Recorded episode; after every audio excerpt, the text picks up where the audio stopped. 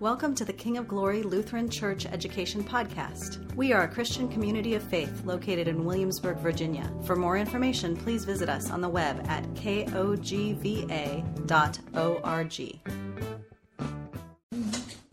Well, good morning, everybody. Good morning. Welcome to the sixth and last class of Good God, Bad World. The seventh, yes, seventh petition. Um, let's begin. On your handout and also on the screen is our opening prayer. Together? O Lord, my Maker and Protector, what shall please Thee to continue me in this world, where much is to be done and little is to be known? Teach me by Thy Holy Spirit to withdraw my mind from unprofitable and dangerous inquiries, from difficulties vainly curious, and doubts impossible to be solved. Let me rejoice in the light which Thou hast imparted. Let me serve Thee with active zeal and humble confidence, and wait with patient expectation for the time in which the soul which Thou hast received shall be satisfied with knowledge. Amen. And that last phrase refers to us, when we uh, will be known even as uh, we have been known. Um, for those of you who were at the early service, um, what was the first thing that Pastor suggested that we give up for Holy Week? Doubts. Doubt, yes. And, and so when it says, and doubts impossible to solve, you know, give it up. I mean, it's just, um, it's not not worth your time. But the question is, um, I don't believe that our discussions have been unprofitable or dangerous. I really don't. I think by facing some of these face on, we are able to let the light of God's gospel and His hope to shine in some very dark places and to conquer our doubt. Uh, on Monday evening, we had a group that gathered at Panera, and amazingly, uh, we used the time quite efficiently within uh, few minutes. Uh, and Elizabeth Keller is to be credited with that. We were at 5.30, our meeting time, almost everybody was there. We started chit-chatting, and Elizabeth says, I need to leave at 6.15. and it was like everybody reset their clock, and at 6.15, we were wrapping up, and at 6.20, we were walking out of Panera. So thank you for, for helping us do that. Um, also, on the top of your handout, you see 9.30 to 10.45. Uh, that was a suggestion of this group, that because of the things that we want to cover, that they said, um, could we go for an extra 15 minutes? If you need to leave at 10.30, give kids, fine, no problem. But uh, just, again, to set your internal clock, uh, we, we are, will be going, hopefully, uh, depending upon the conversation. Uh, so, uh, on the picture um, from left, I just want to um, call these people out. John Falk, Elizabeth, Philip, myself, Judy Oliver, who's away this weekend, Ted Hansen, right there, uh, and then Kevin Carlin, uh, Jim Levy, my wife Judy, and um, Linda Winterhoff, and the very back, right behind Judy, is Warren Winterhoff. So that, that was the crew that uh, put together this class. And as I told Philip, I said, when we originally thought of that, I thought that uh, by doing this, it would be a real easy last class, you know, because we wouldn't have to do. I worked harder on this class, putting together the things that were requested um, as a way than I've worked on on many Bible classes. So, um, so their suggestions was this. Um, number one, review each class session with summary points of how the class related to the theme Good God, Bad World, the seventh petition. So we will do that. Number two, we will have table groups discuss a scenario. In fact, we've written two scenarios in which intractable suffering or horrific events demands a response from those who believe in an all powerful, all loving God. And uh, Caitlin Butcher She's responsible for those scenarios. Oh, they're both mine. Produce, produce a general default response for use when confronted with a situation which evil and suffering demand a response. It was suggested that maybe something like the drop, drop and roll. You know, we teach children, and we've all been taught if you're on fire, stop, drop, and roll. So we thought maybe we could come up with something that would be as catchy and memorable as that. We failed in that, but we gave it an honest try, and we have L I V E. And that is, uh, there's several people weighed in on that, but Linda, Winter, Linda Winterhoff is the one that finally gave us the final uh, structure on that. Um, provide suggested readings or an annotated bibli- bibliography. Um, there's a bunch of stuff that Dr. Swinson has available, but we were not willing to make it generally available because of copyright. However, I think if people ask you, you can easily I forward can, yeah. the link. I don't mind violating copyright, maybe. Uh, On the one, yeah. on one, uh, one to one. One- one device with an alcohol. So as, as soon as we did that, I'm sure we would, yeah, okay. Uh, and then personal statements by Dr. Phil and the other Dr. Phil and how they relate to the theme good, God, bad, world. And we both have prepared statements that will conclude the class. So that's, where- that's where we're headed. Um, once again, uh, the objectives that were stated, um, uh, we, uh, let, let's go back because I want to go through the objectives. Um, okay, um, and that, and this is on your handout. Um, when we worked on this, even before Christmas last year, and then in the spring, our objectives were that class participants would have been introduced to the challenges that the problem of evil presents to society and government. Um, the philosopher, that Phil, the theologian, this Phil, and the Christian, all of us. That participants would be able to articulate the mainstreams of Old Testament and New Testament theology as an explanation of and response to evil. Uh, and and uh, will have been introduced to the primary philosophical arguments about a good God and a bad world, and that is where our uh, where we take the four session two, three, four, and five, and we'll try to provide some summary statements for each of them that maybe you can take some notes on or or put uh, put some memory tags where you can remember. Uh, understand the importance of theodicy for the Christian, and I can't uh, underscore that enough. You know, we we live in a in a world where there's a lot of rough roads. The, the sermon this morning, rough road. Um, it's it's as Scott Peck in his book, The Road Less Traveled, said. Uh, his opening words are, "Life is difficult," and, and it is. And so, a theodicy in terms of how we can uh, talk about God in a way that's hopeful. And then finally, um, a well um, celebrate life with a well-seasoned skepticism and an intrepid hope. Um, intrepid. Um, is, isn't there a starship named Intrepid? Uh, Judy again asked me this morning what that word means, and it means courageous, bold, without fear, intrepid. So we live with a courageous hope. Um, before we get started, are there um, any questions or comments so far? Okay. Summary statements, how sessions two to five relate to the theme good God, bad world. Session two, the philosophical arguments, the problem of evil.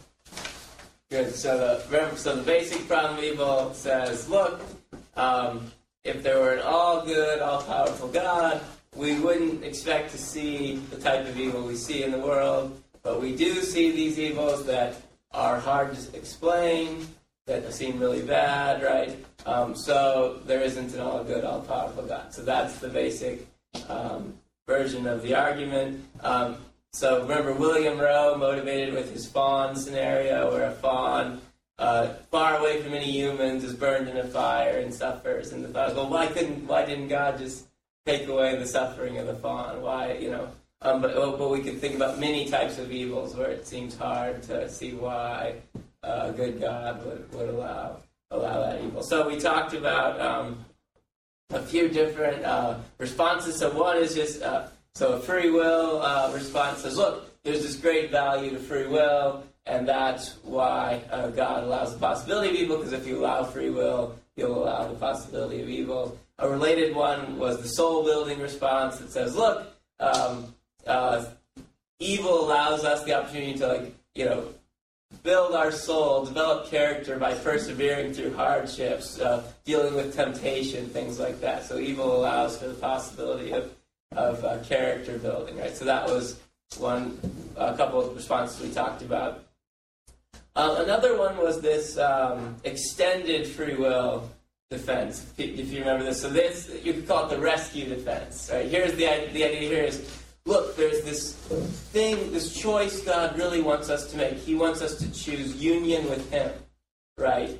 But, you know, we're kind of, we're bad, right? We're, we're, we're, we want to go our own way. We don't want to choose union with God. So if God just pre- prevented all evils for us anyway, we would be content with our lot. We'd say, hey, things are pretty good. There's no evil. I don't really need to choose, I don't need to sort of surrender to God, to choose union with God. So God sort of withdraws his hand a bit and allows evil to come into the world so that we um, will see that we need uh, God and, and, and we'll be more likely to choose union with God. So that was the extended free will uh, defense. Um, and another one um, is called, uh, called skeptical theism, right? skeptical theism goes off this idea look, you shouldn't expect to know.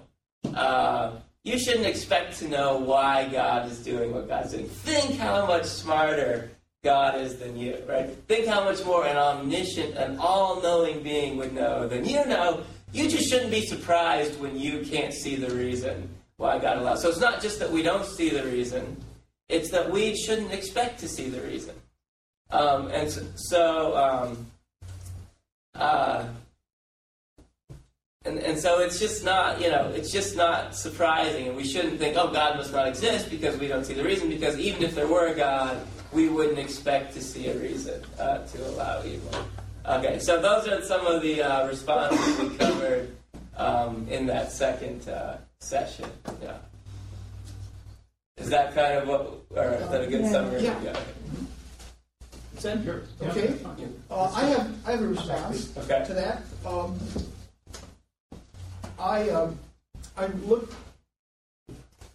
there were two, ex- I think, extended handouts for the second class and for the fourth class that you provided. Mhm.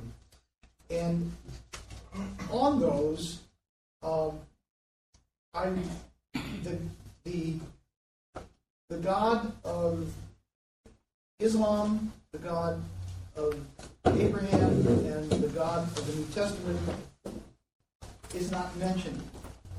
Um, and in other words, it, it seems that these have to do with a generic God Mhm. rather than tied with any of the gods of the Abrahamic faiths. Um, and how, at what point, because I believe at one point philosophy was defined by the Christian faith, uh, for the Western philosophy.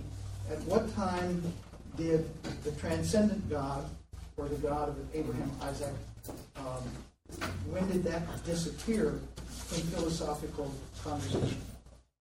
Yeah. Okay. So, are you thinking like there's the God, there's the generic all good, all powerful, all knowing God, and that isn't the God of the Bible? Or are you thinking the Bible just teaches us more about that? Because I would say that is the God of the Bible. The Bible teaches that God is all you know is all good, all powerful, all you know, all knowing. And then- um, and then we can learn more about that very same God from the uh, from the Bible. Um, but it's not a different God. Is what I would, what I would say. But then in terms, because so much, as, as I look at my personal statement that I'll give Mhm. later, it's, so much of that is based on a very specific belief in the incarnation of Jesus Christ. hmm um, and that the and that my God is defined by my creedal faith the three ecumenical creeds, Apostles' Creed, Nicene Creed, Athanasian Creed, Mhm. and uh, so it's hard for me to,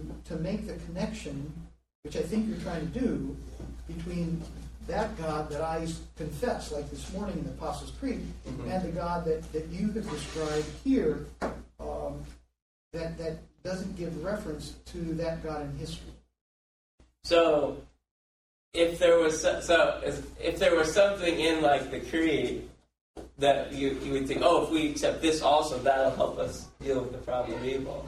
Then I think Christian philosophers would want to say, yeah, let's bring that in. Let's you know. So, or if there's something where you know the incarnation um, helps us deal with the you know um, the problem of evil, then yeah, let's let's try to bring that in. But I think um, a lot of the problem and a lot of the potential solutions kind of come about at a um, more generic level, right? So suppose suppose you're suppose you're dealing with the problem of evil, and someone says, "Oh, and Jesus is, and if God exists, Jesus is God." Well, that doesn't explain how that doesn't right there by itself help you know allow you to solve the problem of evil. Maybe there's some longer story we could tell where Jesus, you know. So maybe if you think about the the rescue or the extended free will defense, maybe there being an incarnation helps make that more reasonable or something. Uh, but I don't, yeah, but it's hard to see just like adding, oh, and Jesus is God would solve the problem of evil or, or something like that. Yeah. Other comments? Responses? Okay. Uh, the second week, I mean, the third week, session three, evil and the justice of God in the Old Testament. Um, the ubiquity of evil, in other words, it's everywhere in the Old Testament, illustrated almost every story is illustrated in the 10 stop tour of evil in the Old Testament. Remember? We, we ran through the Old Testament, picked out 10 stories in which evil um, is a, a primary theme. Either, either the evil of mankind um, or God's justice, which for the outsider would be considered evil. A flood that killed everybody except eight human beings. I mean, for the person looking from the outside, it, that's horrible. I mean, that that's Katrina to the 15th power. Um, so, um, so we have those situations in in the Old Testament. Um, and they illustrated Genesis 3 1 to 24. Uh, that's the story of Adam and Eve um, being cursed. Uh, the, the man in his work, the woman in her motherhood and in her sexuality, and the snake. Um, Genesis chapter 4, uh, fr- fratricide, the first two brothers, you know, can't get along. uh, any of us who've had more than one child know that children always don't get along real, real easy. I'm about to find this out. and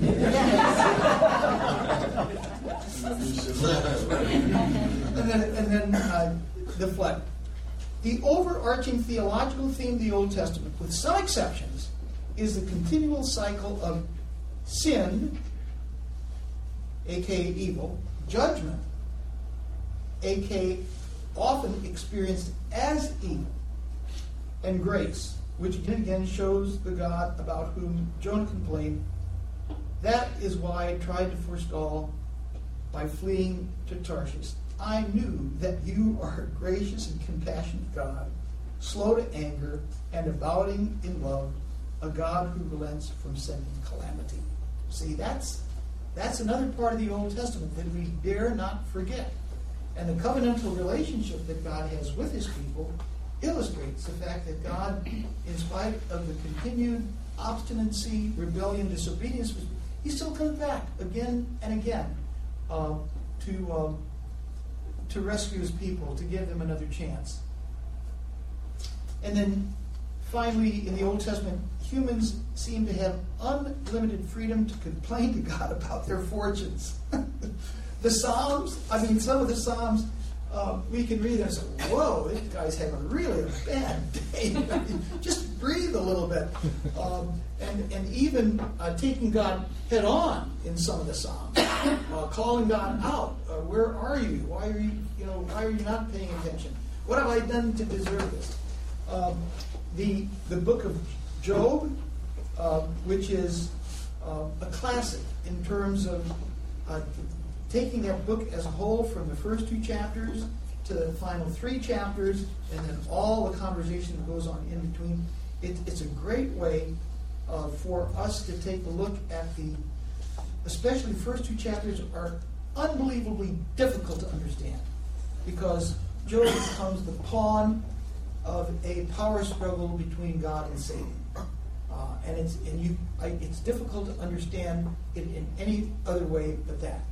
Um, and Job becomes the pawn and has to suffer extraordinary things: the loss of his wealth, the loss of his children, and the loss of his health, uh, and the loss of his mental well-being to the point that he is suicidal. I mean, this this is devastating all because there is this thing going on between God and Satan. And then, and then in the midst of that, Job has the audacity to say, Are we to receive good at the hands of God and not evil?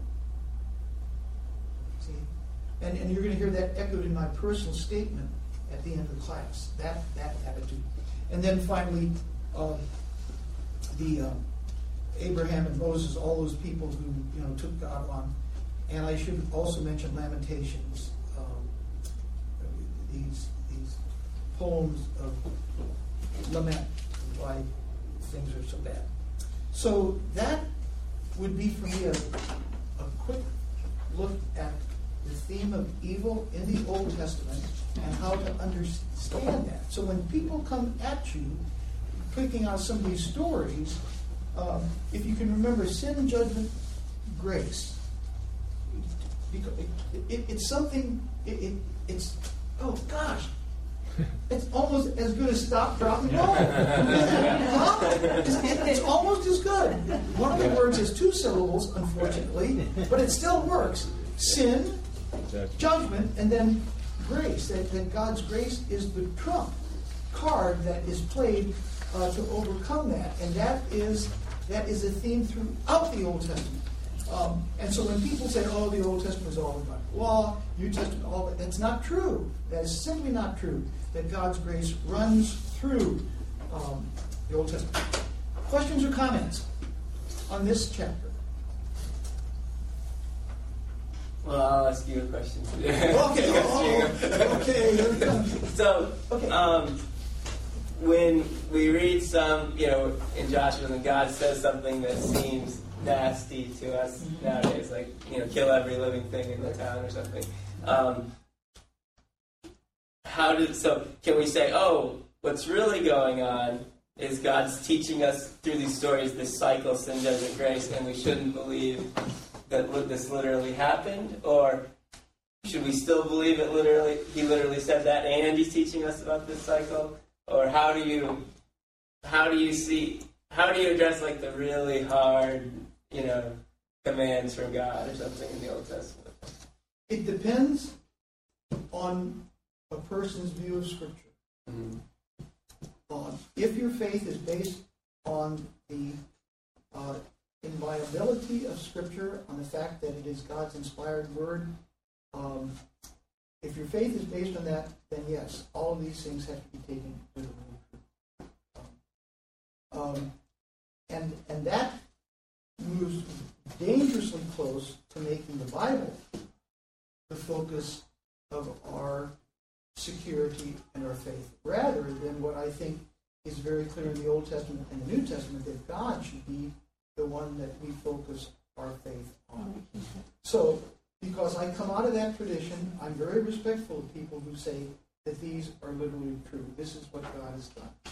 Um, but um, I also realize that um, in terms of people who are committed Christians who do not base their faith on the literal, inerrant inspiration of Holy Scripture, that their faith uh, will take a look at those stories in, in a different way. Um, and I think you introduced um, the hyperbole, you know, that the, this was a way, and um, and also in some uh, to understand that the victory chronicles of the ancient Near East tended to be reflected in the totalitarian descriptions of everybody being killed, men, women, and children. Um, Jericho, uh, archaeological evidence says that Jericho is not the great city that, that we celebrated in Vacation Bible School last year. Was it last year or the year before? But it Jericho? was in fifteen fifty. What? But it was in fifteen fifty. The issue is the timeline.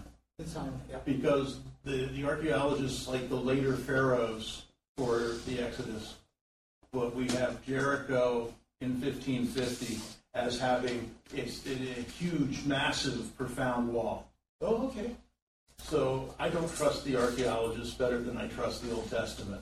Uh, they're, they're still finding out way too many things. Excellent, thank you. Because, it- and that, I think, we have to be aware that whenever uh, we are dealing with these kind of matters, there's going to be two sides.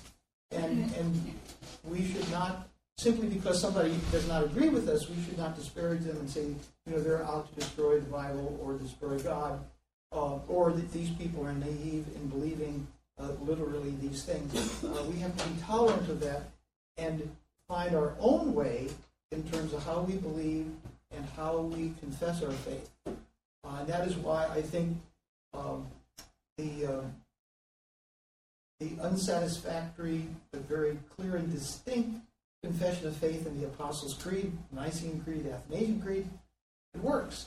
It works, but it doesn't answer all those questions. Hey, Pastor. Yes. You know, you touched on one thing that I've always struggled with when you're reading stuff in the Bible.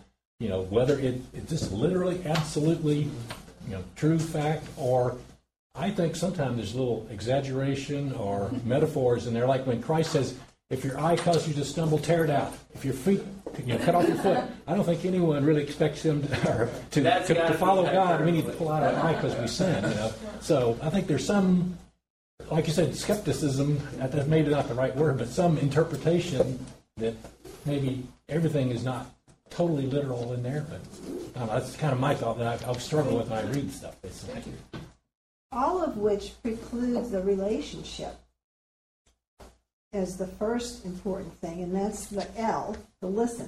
Hmm.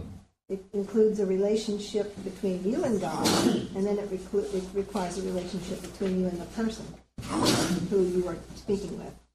We'll get to that in a little bit. Okay. Kate? Um, real quick, and I'm really sorry I missed this particular class, but did we have time to touch on some of the societal evil um, that was part of the Old Testament, like the sacrificing of children and all those, some of those really serious pagan instances that pretty objectively could be defined as evil? Do we have time to kind of like look and touch on that during the class? Because that's something I always think about in these Old Testament scenarios too, is that um, the judgment may seem harsh at first glance, but if you really dig into what was happening in a lot of these pagan communities, pretty objectively evil things were going on as part of the societal norms. So I just kind of thought that was a piece of the puzzle too.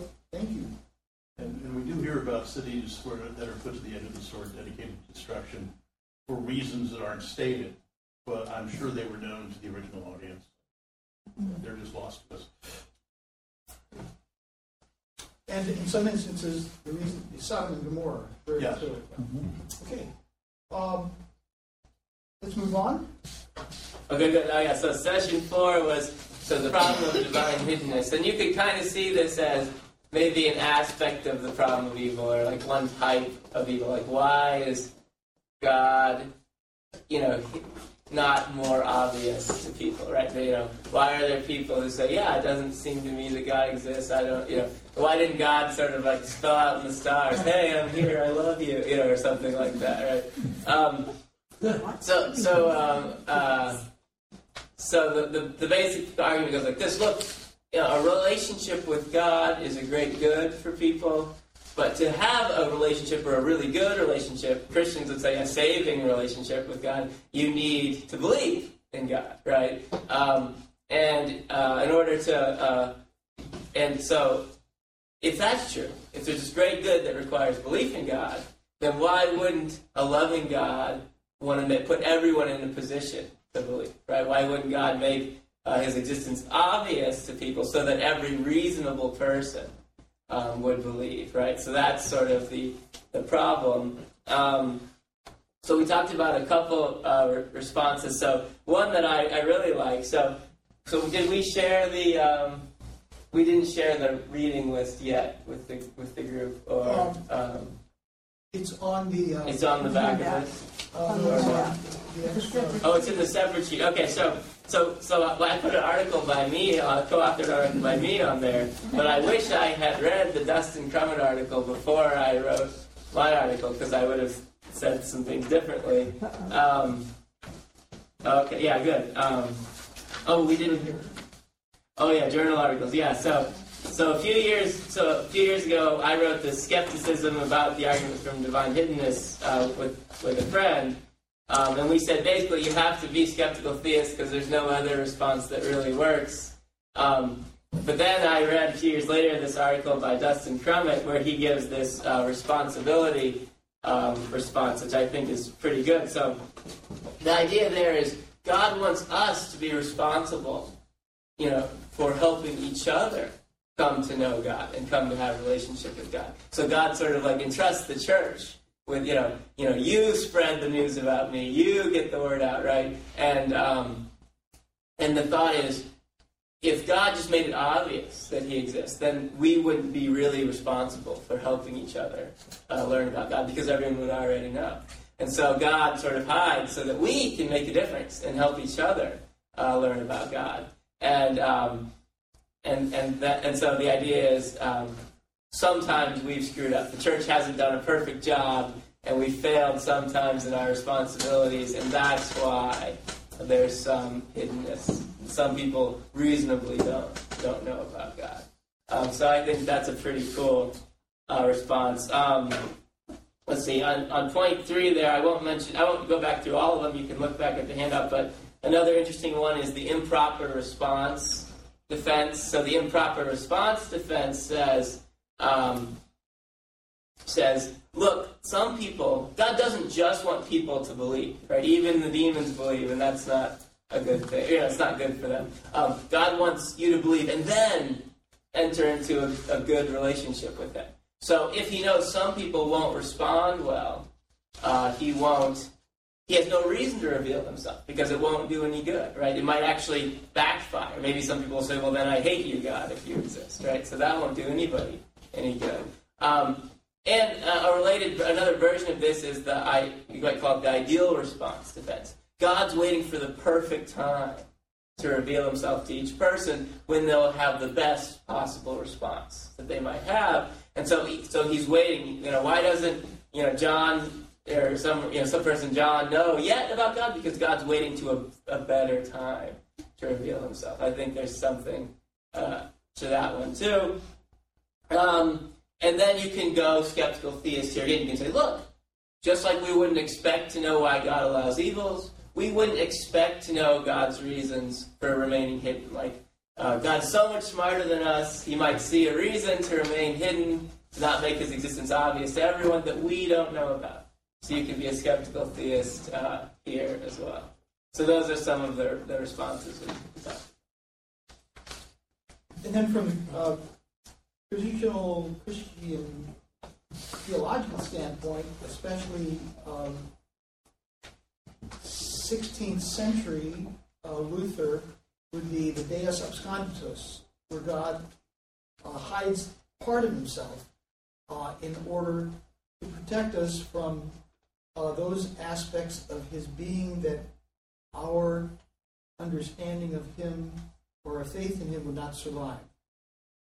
So, um, and that that for me has been a powerful fallback when I come across things that I can't reckon with.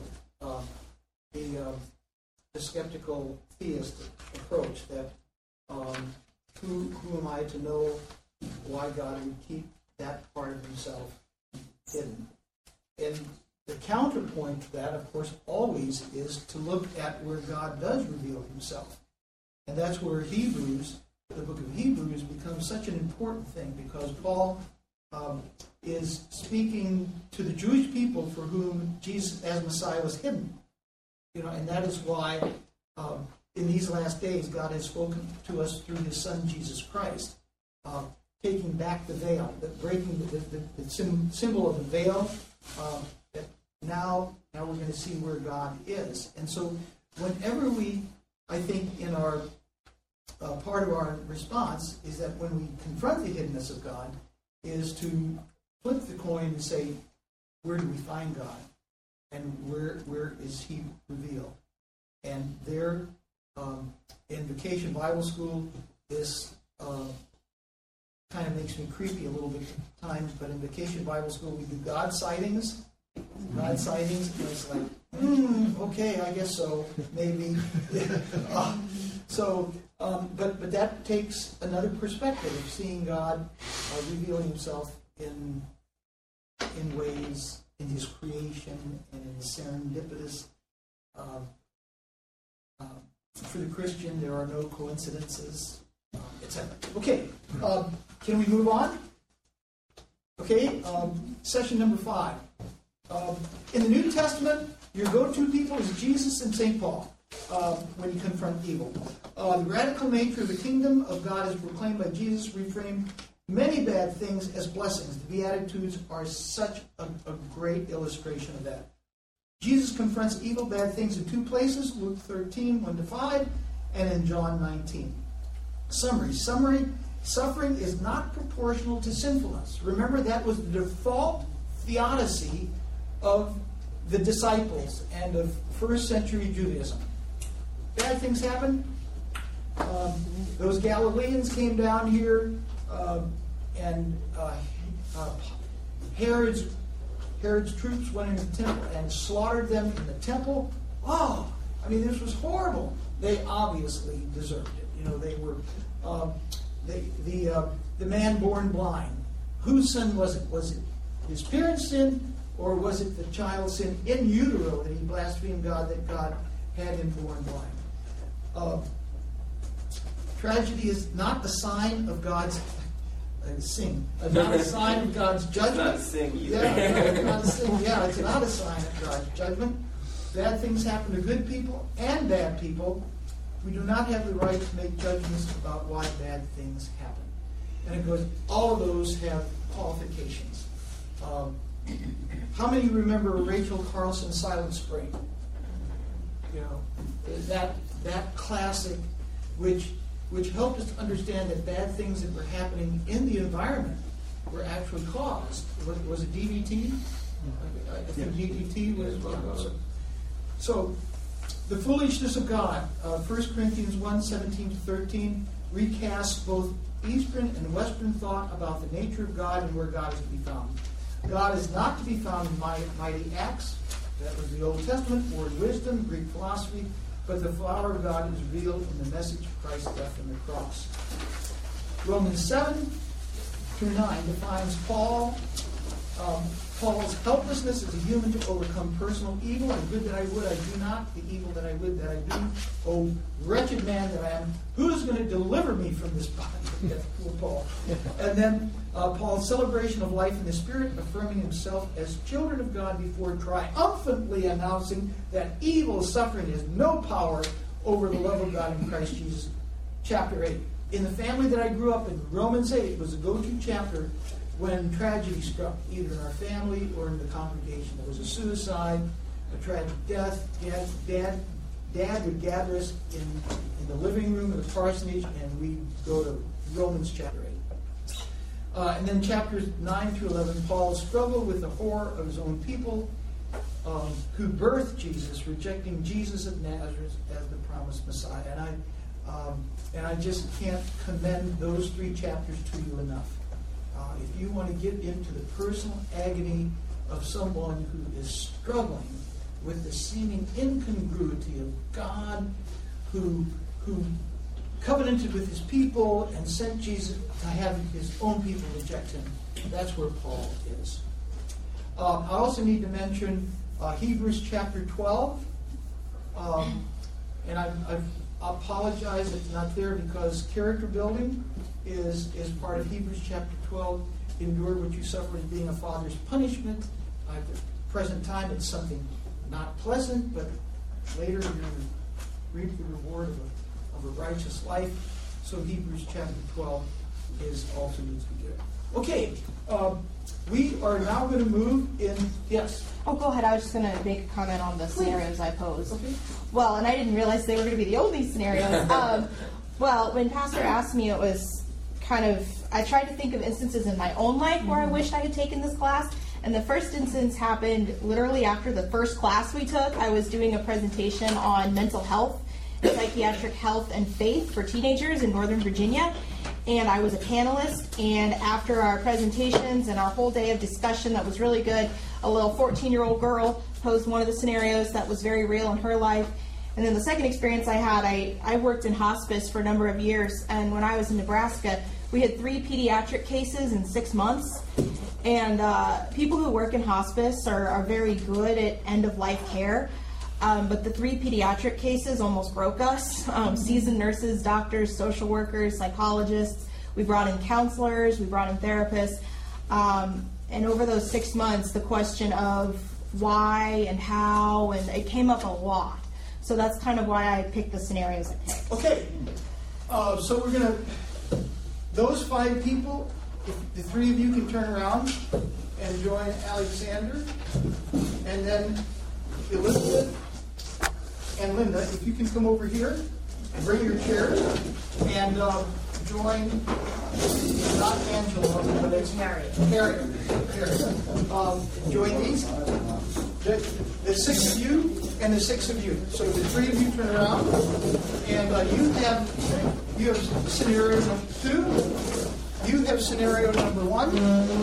You have scenario number two. Uh, did you make that? No, I don't have the answer to this. Are you kidding me? This is my answer. Counting on you, Chief. This, Oh, Lord. this is this is what we want you to do. Um, I'll, I'll go ahead and read this and then. We want you, um, some, someone in your group needs to be willing to be a reporter. So if somebody can simply, you don't necessarily have to write it down, but uh, maybe that would help. Uh, Because um, there are two different scenarios, scenario number one, scenario number two. Um, And I want you to talk about that scenario from the perspective of the class that we have had. And um, Phil and I are going to um, talk about those scenarios because we have not had a chance to talk about that. So we're going to sit up here and do our own discussion of both of them. So um, does everybody have? Um, so so read the scenario to your group, and then um, start the conversation. How much time do we have? Um, you have ten minutes, so that, that's a lot of time. Ten minutes is good. Is a 14-year-old high school student has a friend who says she's not aware of her self-development depression. Missy tries to be a good witness to her friend and support her. Friend commits suicide. Missy feels powerless and distraught over her friend's fate. The conversation with Missy begins. Oh,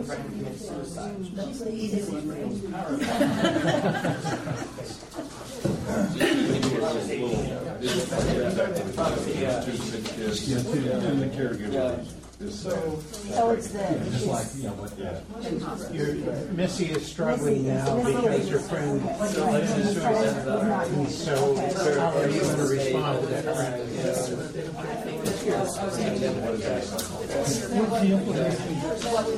Let's see what she This is the scenario they're trying to script us is not.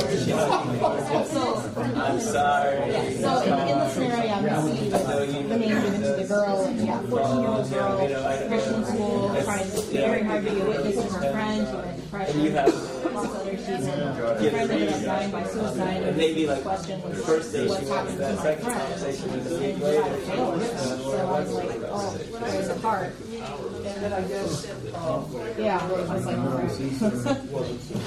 and uh, So what is what we learned about this class? That we were after. yeah, so like how would how would we respond based on class? So basically, wow. travel down North Italy.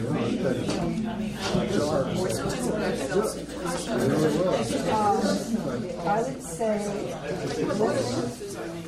listen, Very difficult to him to say that good is something I know that that's really important also for student ministry to listen, uh, to find out what this missing need, what this missing wants. It's you we're gonna miss the child. At this point, I know exactly what And that's also not very fulfilling. listening with the representatives of the government. Same thing happened with the spouse. Try to comfort them and say, This is one of those things. I'm getting to where that's what You will be together with them again.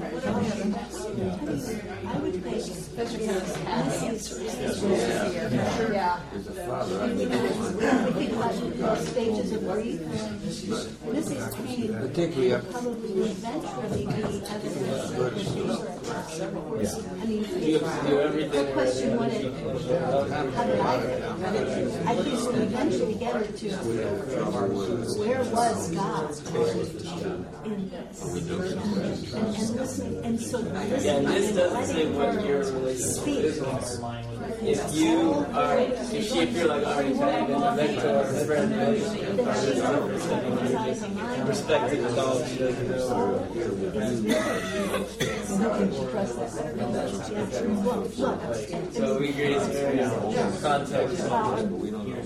She's probably dancing around looking for somebody. cancer pediatric hospice. Eli's in Tay-Sachs is also pediatric hospice. Ruth, Christian grad. She worked as a hospice nurse, but now well, overcompensated. She was going to love that. Yeah. take that to. You can, you, you were in an exit scene. I mean, you weren't going to be. Yeah, this. This is not the I was thankful that her mom was actually available for her to That's, that's, that's, So I did bring it up to her church slide meeting, session. and, and I come to find out part of the reason they do this panel every year is one of the reasons was that young people died and the kids didn't know what to do or how to react. So I was thankful that she at least had that support system in her life. When you're, you know, 14 year old kid, you're not always going to reach out to adults. You're probably going to reach out to their peers first. Um, I guess what I did was I just was I, I think I, I listened, but I kind of jumped to validate because like for the big girl, I said, you know, that must be really scary, and I'm sorry you lost your friend, and you just kind of start. For me, I started with common ground. Any. You know, I, I did tell her, you know, we believe, and the Bible teaches us that God is a God of mercy, and that the Holy Spirit can work miracles. I mean, Um, so, you know, the Holy. Spirit works through us, and it sounds like we did everything we Down the road is could. And you have to just kind of, you know, rest secure in that, which I don't think is as much comfort as it could be. It's so, But, so much more difficult. with in other words, we really didn't have a lot of time. Well, at the time, we before, but, um, it was like five minutes I had this girl and her mom before the girl had to to leave or something. Was the mom and the girl talking together? The girl asked the question and and the mom just kind I of think I I think maybe the, the mom had this conversation with her guardian for because the mom was really surprised to hear that she was because I love it in that sense the girl had some support from her family. But I mean I tried to put myself in her shoes because I think with parents that say they don't believe in God, say they don't want a She want you relationship with God. Just And drive then there, when does passed away, I know I to probably watch would her? have asked a the same questions that the girl was asking. Where did my friend end up? I think any parent feels that way. That loses a baby. Gentlemen? No, I, I like your, your concept of validation. We never know how long we have. You, yeah, and you might have special knowledge. You shouldn't feel that. And, uh, that's- And maybe for this young woman, Validating that her feelings are. maybe give her encouragement. She has to say something. Nobody's able to through this. And, and We have a loving God and we have evil. Stay strong for them. Um, and that relationship God. Give her strength. She can get through. She can't up.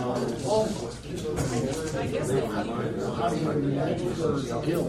Somehow she was able to take her relationship. Really Um, uh, we can't know that. I even ministered some years ago. God is there. He offers us Every suicide, family member. Um, There's a woman who worked at the nursing was getting paid. They have She was at Williamsburg Hospital. but it's there for us. And he called. But that's a good point. You don't have to do everything yourself. You just have to. You should talk to our friend really good at these situations. She's fearful that this is something in now. And in your mind, that's the fear that. I also, it's like, you know Things that she needs. It's like, I- I'm one of these type people who,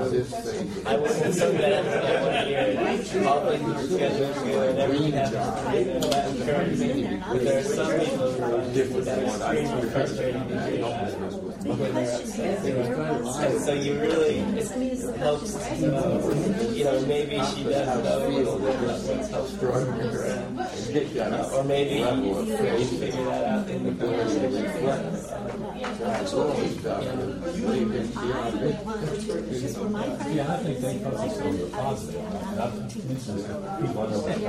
I a doctor would be a you know, stressful or bad job. There's always do sick people, dying people. And what they well, that's all I'm saying is, well, people makes it all. Well, we had a little scare with Sad. Ella because they said she was really. Comfort. So that was, I mean, they say it's probably fine, but you always soon as they start saying you want to do extra tests, you and you start thinking if she's disabled, that kind of thing. But they're not as emotionally attached to the person as you are. Like your mother. I mean, that would some other things. Yeah, they do. I'd be like the lady in the example. I'm extremely unobservant. I'm But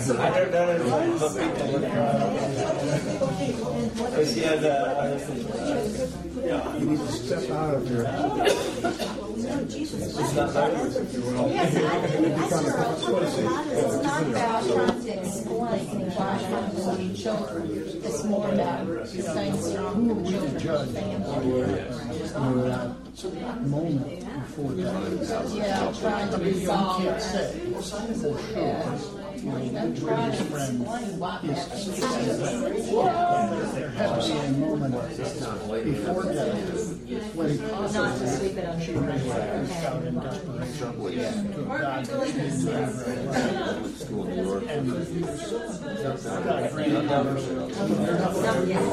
And there's some pretty bad curves in the subway system in New York. But there is that possibility. back and forth. Well, and you know that, I mean, It really helped to grab that subway let system. me know, whether it's, you know, Daniel Ryan or One's on the face.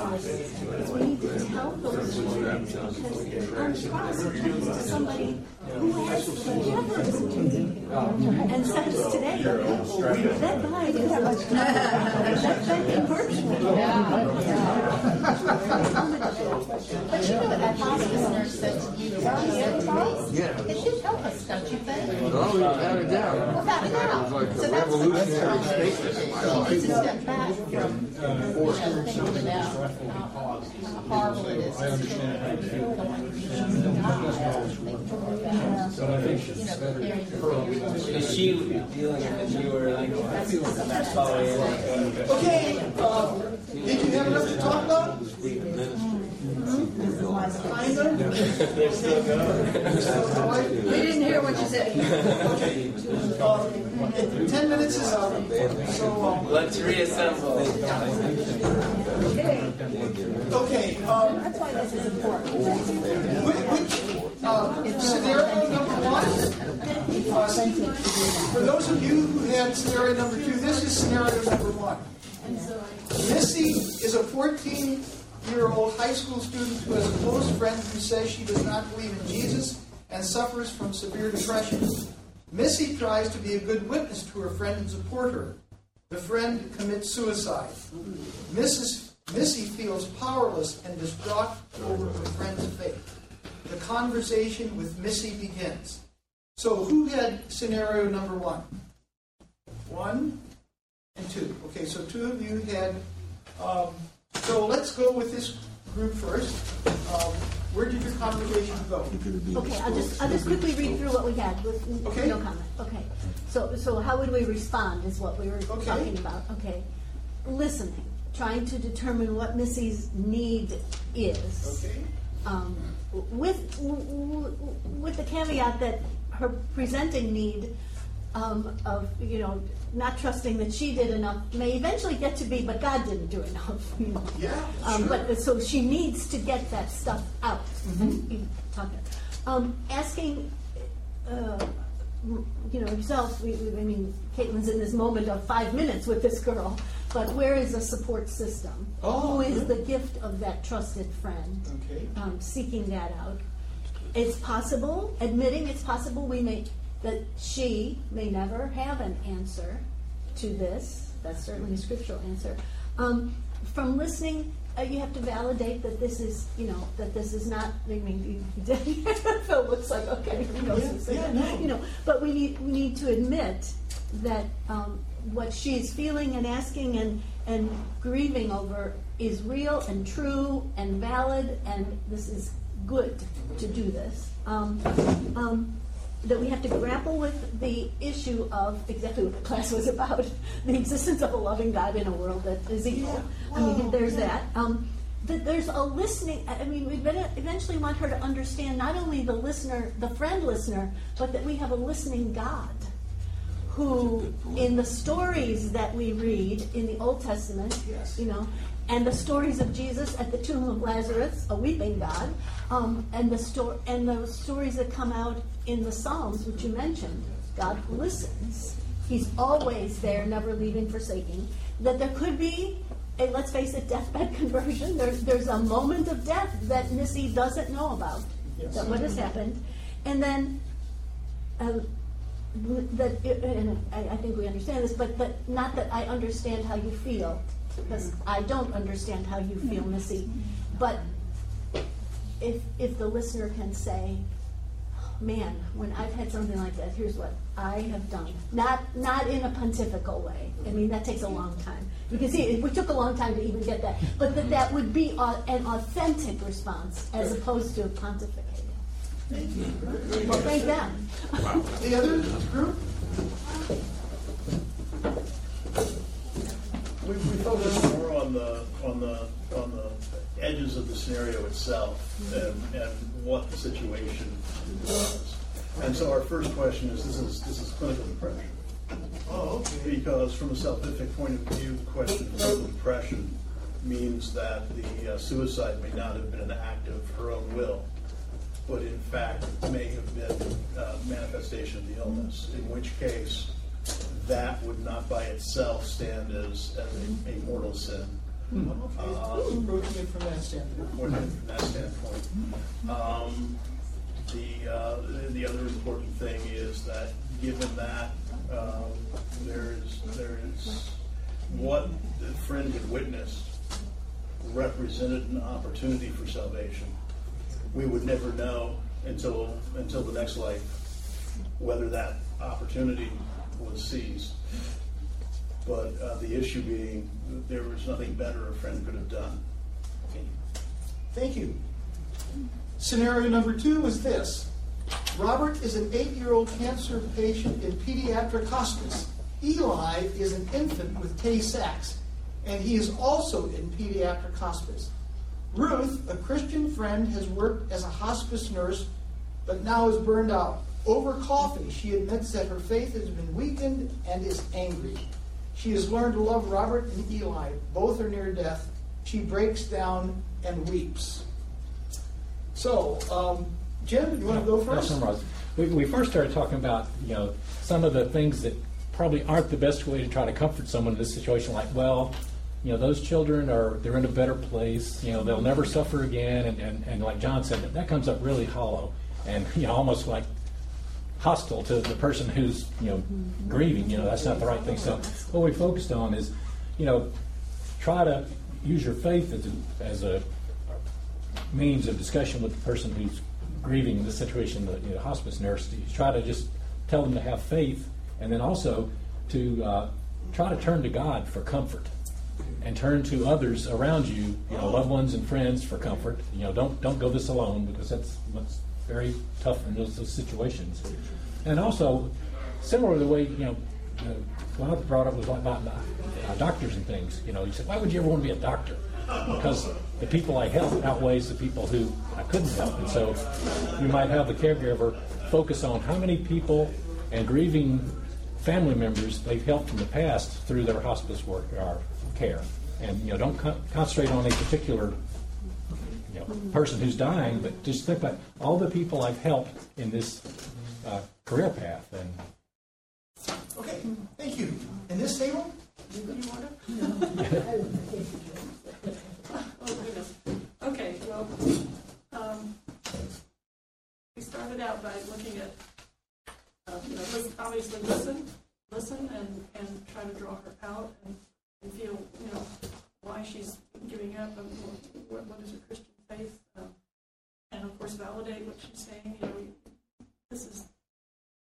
not your fault that these children are dying. Um, you know, out of your hands, you're there to comfort them and give the medicine to do what you do. Um, and since we were told that she's a Christian, then see if we can pray with her, point things out, like we've been pointing out in scripture that where evil does exist. Okay. Thank you. Uh, what we have now, can I say, or Yeah, what, please. Honey, on your your guys' thought about like the things that sound, the things you don't want to say. I think because I'm one of these people who, if something, if I'm grieving and I hear everything works out for the good or everything happens for a reason, I genuinely find that encouraging. Really? So I had to learn. No, not everyone genuinely wants to hear that when they're, you know. Mm. So that's where it's like listening and really knowing who you're talking to. Yeah. So. okay, so what we're handing out is uh, the groups and our way of putting together um, a fallback stop, drop, and roll response. And we've heard some of these themes already. So everybody have one of these? Okay. Uh, listen for L. I identify, validate, and explain. Um, a quick primer on responding to the question that never goes away, and that's Philip Yancey's book.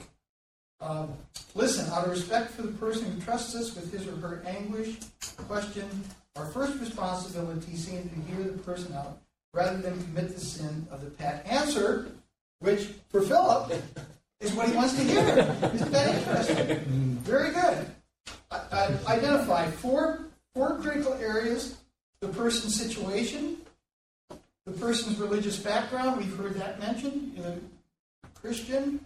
Um, your immediate response is the question something with which you have personally struggled. If so, use caution because the immediate impulse will be sure your way of understanding or your inability to get beyond it. You know, that, that cut might be, you know, this is, that happened to me and this is what I've done, and that, that may be important for you to say, but it may not be helpful for the person that you're and then finally, identify the nature of the relationship. Is it likely to be a one-time conversation? Has this come up? You're sitting next to somebody on the plane. You've got two hours with them, and you'll never see them again. And sometimes those conversations surface, you know, over against somebody, a family member, a sibling, or a or a child. You know, where we're going to have an ongoing relationship. Again, all of those factors play into how we're going to respond. Validate. We heard that word back there you know, validate, consider what has been shared with you as a gift. And then finally, the best way to validate the person is by expressing gratitude and empathizing. It is important that we don't dismiss the question or situation as being easy or not important. And then finally, 1 Peter 3.15, if someone asks about the hope as a believer, always be ready to explain it. What is key? It's the first four words. If someone asks. if anyone asks. See, you've got to be ready. Um, and if people don't ask, if you feel the situation is right, you ask permission. If could I share with you um, how I've dealt with this in my life? And to do that uh, humbly. Um, in responding, the face of Christ will always reflect humility. that we don't have. Okay, so this is for you to, yes, Oh, please. no, no, no, go ahead. No. Um, that's it. It- It's, it's written right here. This is for you to take. We have extra copies if you want to give it to, you already laminated and put them in your refrigerator. Yeah. I Um, like it. we, we are going to submit this to Pickle, which is our, on, we have a subscription for our desktop publishing. They come up with all the creative stuff and we're going to try to come up with something, hmm. maybe a card. Okay. You know, I, I, I'm thinking, and I, and I regret that I wasn't here for the first three weeks because I, I may say things that you've already said, but I feel like, you know, I used to go into to high schools and talk about chastity, okay, sexual freedom, but within boundaries, and and how, and and we would talk about, well, how do you know the way when you're in relationship with some guy? I'll put it in terms of a girl. That's usually how we talk. How uh, uh, what that person's how that person's going to treat you in the future? Well, you usually look at the past. And I think, you know, anybody's character will have been revealed usually in their past. And so if they've been an unfaithful friend to others or to you, you can probably figure out. And, and I think that that comes into the relationship with God. And that's why telling the stories over and over and over are so important. I was just looking at Psalm 78 yesterday and today. You know, it's well, it's just what you said, Phil. You know, God, the people don't listen and they they complain about manna and you know why don't we have garlic and leeks and onions we had and and I'm with them on that. You know, but, but it's how has God revealed what, what is His nature revealed to be in the past, and it is faithful always faithful. And I don't say you ever say this to the person, but that's why I think our job here in adult education, in, in the education of children, in our worship, is to make sure those stories get told over and over. I'm on a, I'm on a soapbox, so I'll back off. Um, Yeah. and- and- but I mean, in the in the early church, um, you know, they had classes on martyrdom, getting ready to give your life for your faith um, because they knew you weren't just going to one day wake up and say, "Man, I'm as as strong as Shadrach, Meshach, and Abednego." No, you you you have to learn that God is faithful, and then maybe you can put your life on the line, or you can enter suffering with that kind of faith that Philip, you're saying, yeah, tell me that God, God's got this in control. Anyway, that's enough of a soapbox. Okay, um, both of us have prepared statements about how we handle it, and Phil, you can go for it. So, so let me say one thing about the last stuff before I do that. But so, um, I think a lot of the stuff we've talked about in this class, I think you guys rightly saw that's not the first thing you bring up when someone comes to you and they're grieving or suffering, right? I think the stuff we've talked about is more useful when you know the 16 year old comes to you. They're not angry and they say, they say, "I'm just wondering if Christianity makes sense, I'm worried about it." You know. Um, and that's more when a lot of the topics of the class will be useful. Or your friend who's an atheist says, you know, well, why do you think, uh, you know, but they're not angry. They're just, you know, wanting to figure things out with you. You know, I think that that might be more where some of the stuff is is is useful. Um, okay, so so why do I believe in a good God despite the badness in the world? Uh, so first. I think God has revealed Himself to me in, in sometimes in very powerful experiences. Um, there's two types of spiritual experiences that I that I take a lot of that mean a lot to me. One is like when I've been grieving or suffering, I've sometimes felt the presence of God and God saying, um, "I'm here. I'm with you. I love you." Um, and the other one that um, I experience is sometimes just in, in worship, singing a hymn or something I'll just be overwhelmed by the truth. Like, this is the most true thing in the world that Jesus died for my sins. Yeah. And those might be enough for me. Even if I had no response to problem evil at all, I might just hang my hat on those and say, no, I know that was real, so I know this is true. Um, but there are other things that make it easier for me. um, things, some that we've talked about in the class already, so I'll, I'll go through those. Um, so, first, we don't need one answer that applies to every evil. So, you don't have to find, aha, the magic bullet that explains every evil all at once, right? It could be that one, the free will defense works for some things, you know, a soul building defense works for others, and some, yeah, we're skeptical theists about those. Those are the hard ones. And we don't, we say we don't know why God allows allows those evils, right?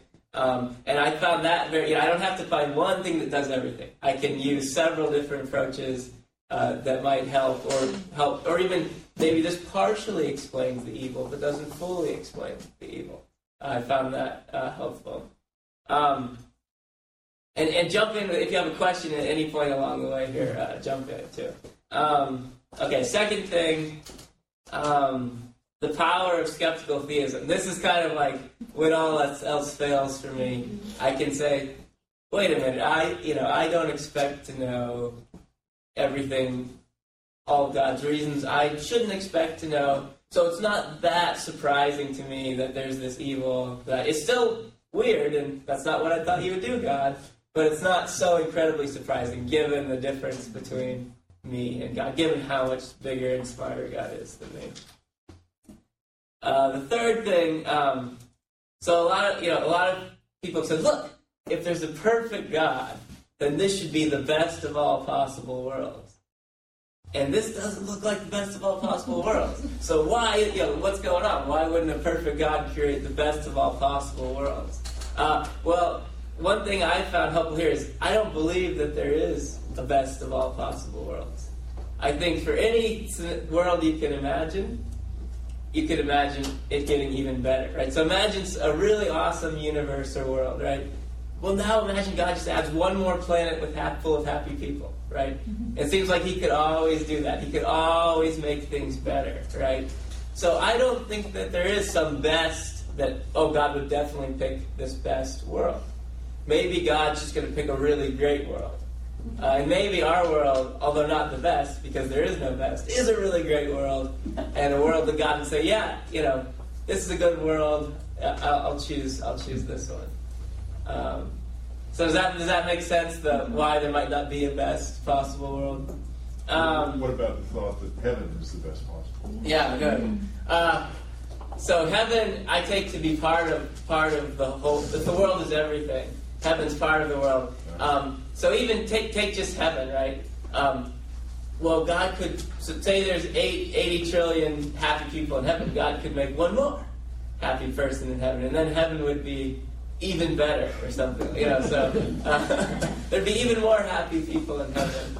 Or um, even if God's already created infinitely many happy people in heaven, He could still create a new person, Bob, who would be happy in heaven. Um, so even if even in heaven, you might think it could get better by more adding more happy people to to heaven or something. Um, does that make sense? No. No. Okay. so heaven is so it's great if there's one happy person in heaven. Right? It'd be even better if there were two. Okay. Um, Go on. Okay. Well, anyway, yeah. Okay. That's that's the idea. That you can always add more good.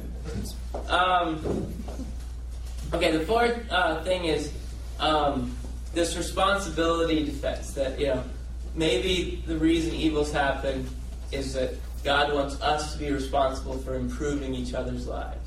And I think one thing that helps me see that as useful is the possibility of eternal significance of our relationships. So I'll speculate about heaven again. uh, maybe heaven is better because we can say, yeah, remember back on earth when you helped me out? Um, and that could be part of a bond, a heavenly bond that we have uh, with each other. Okay. Um, last thing, do I have time for one more thing? Or, okay. So this, so on this one, I'm a complete layperson because I'm not a theologian. Um, but on the hard biblical passages that we've talked about. Um, I take comfort in the, the move I mentioned from uh, John Wesley, where he said, I don't know what it means, but it can't mean that. I don't know what the passages in Joshua that are really hard mean, but I know they can't mean that God is mean or that God is evil because I know God is good. So I take a lot of comfort in, in, you know, not being a biblical scholar, not knowing the best interpretation of it. It's just saying I can't. It can't mean that God is is evil. Okay, so I'll, I'll speak. Okay, thank you.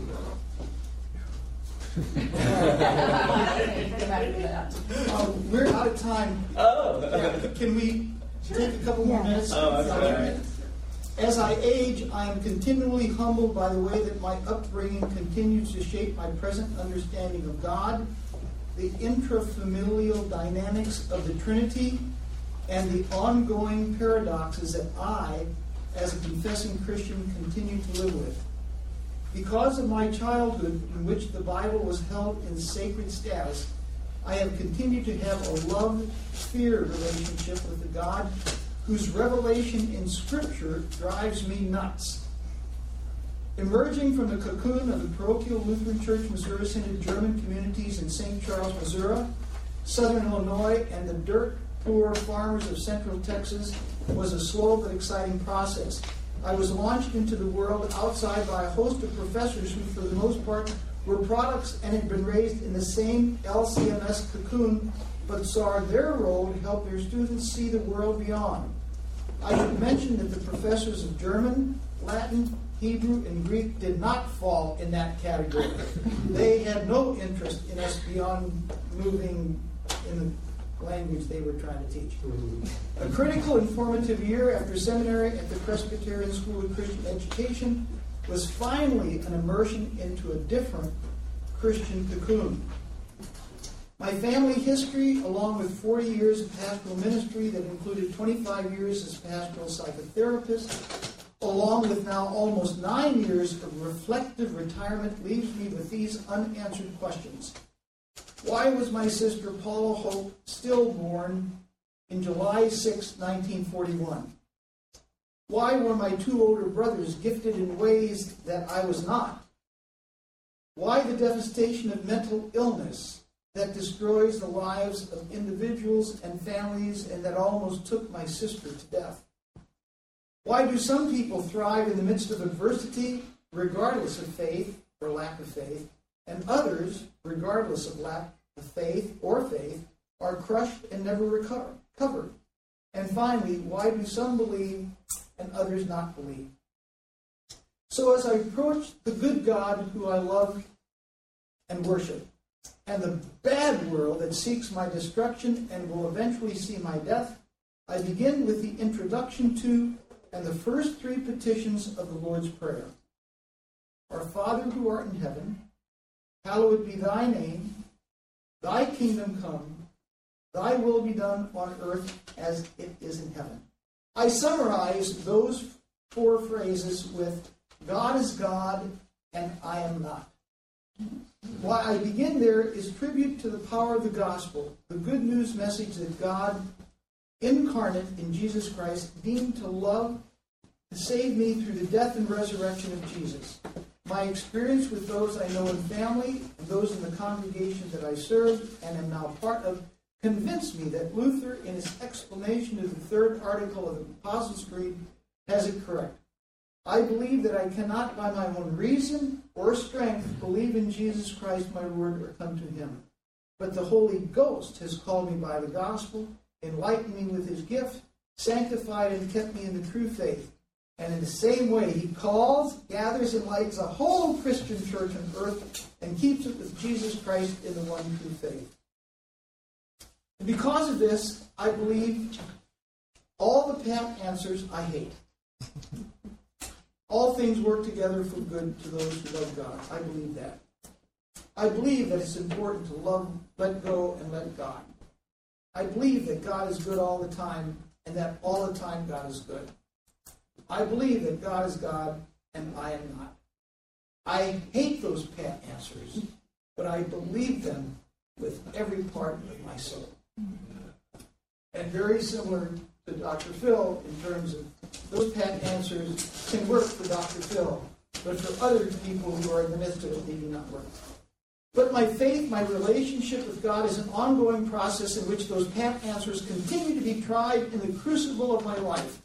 Part of my calling and purpose in life is to walk beside in respectful conversation with those who travel with or without a relationship with the Father, the Son, and the Holy Spirit. Annotated bibliography you have. Uh, let's close with the um, prayer. And we, we uh, the two of us will hang around if you want to talk to us together. Again, the closing prayer. Blessed Lord, who has caused all holy scriptures to be written for our learning, grant that we may in such wise hear them, read, mark, learn, and inwardly digest them, that by patience and comfort of thy holy word we may embrace and ever hold fast the blessed hope of everlasting life, which thou hast given us in our Savior Jesus Christ, who liveth and reigneth with thee in the Holy Ghost, ever one God, world without end. Amen. Thank you all.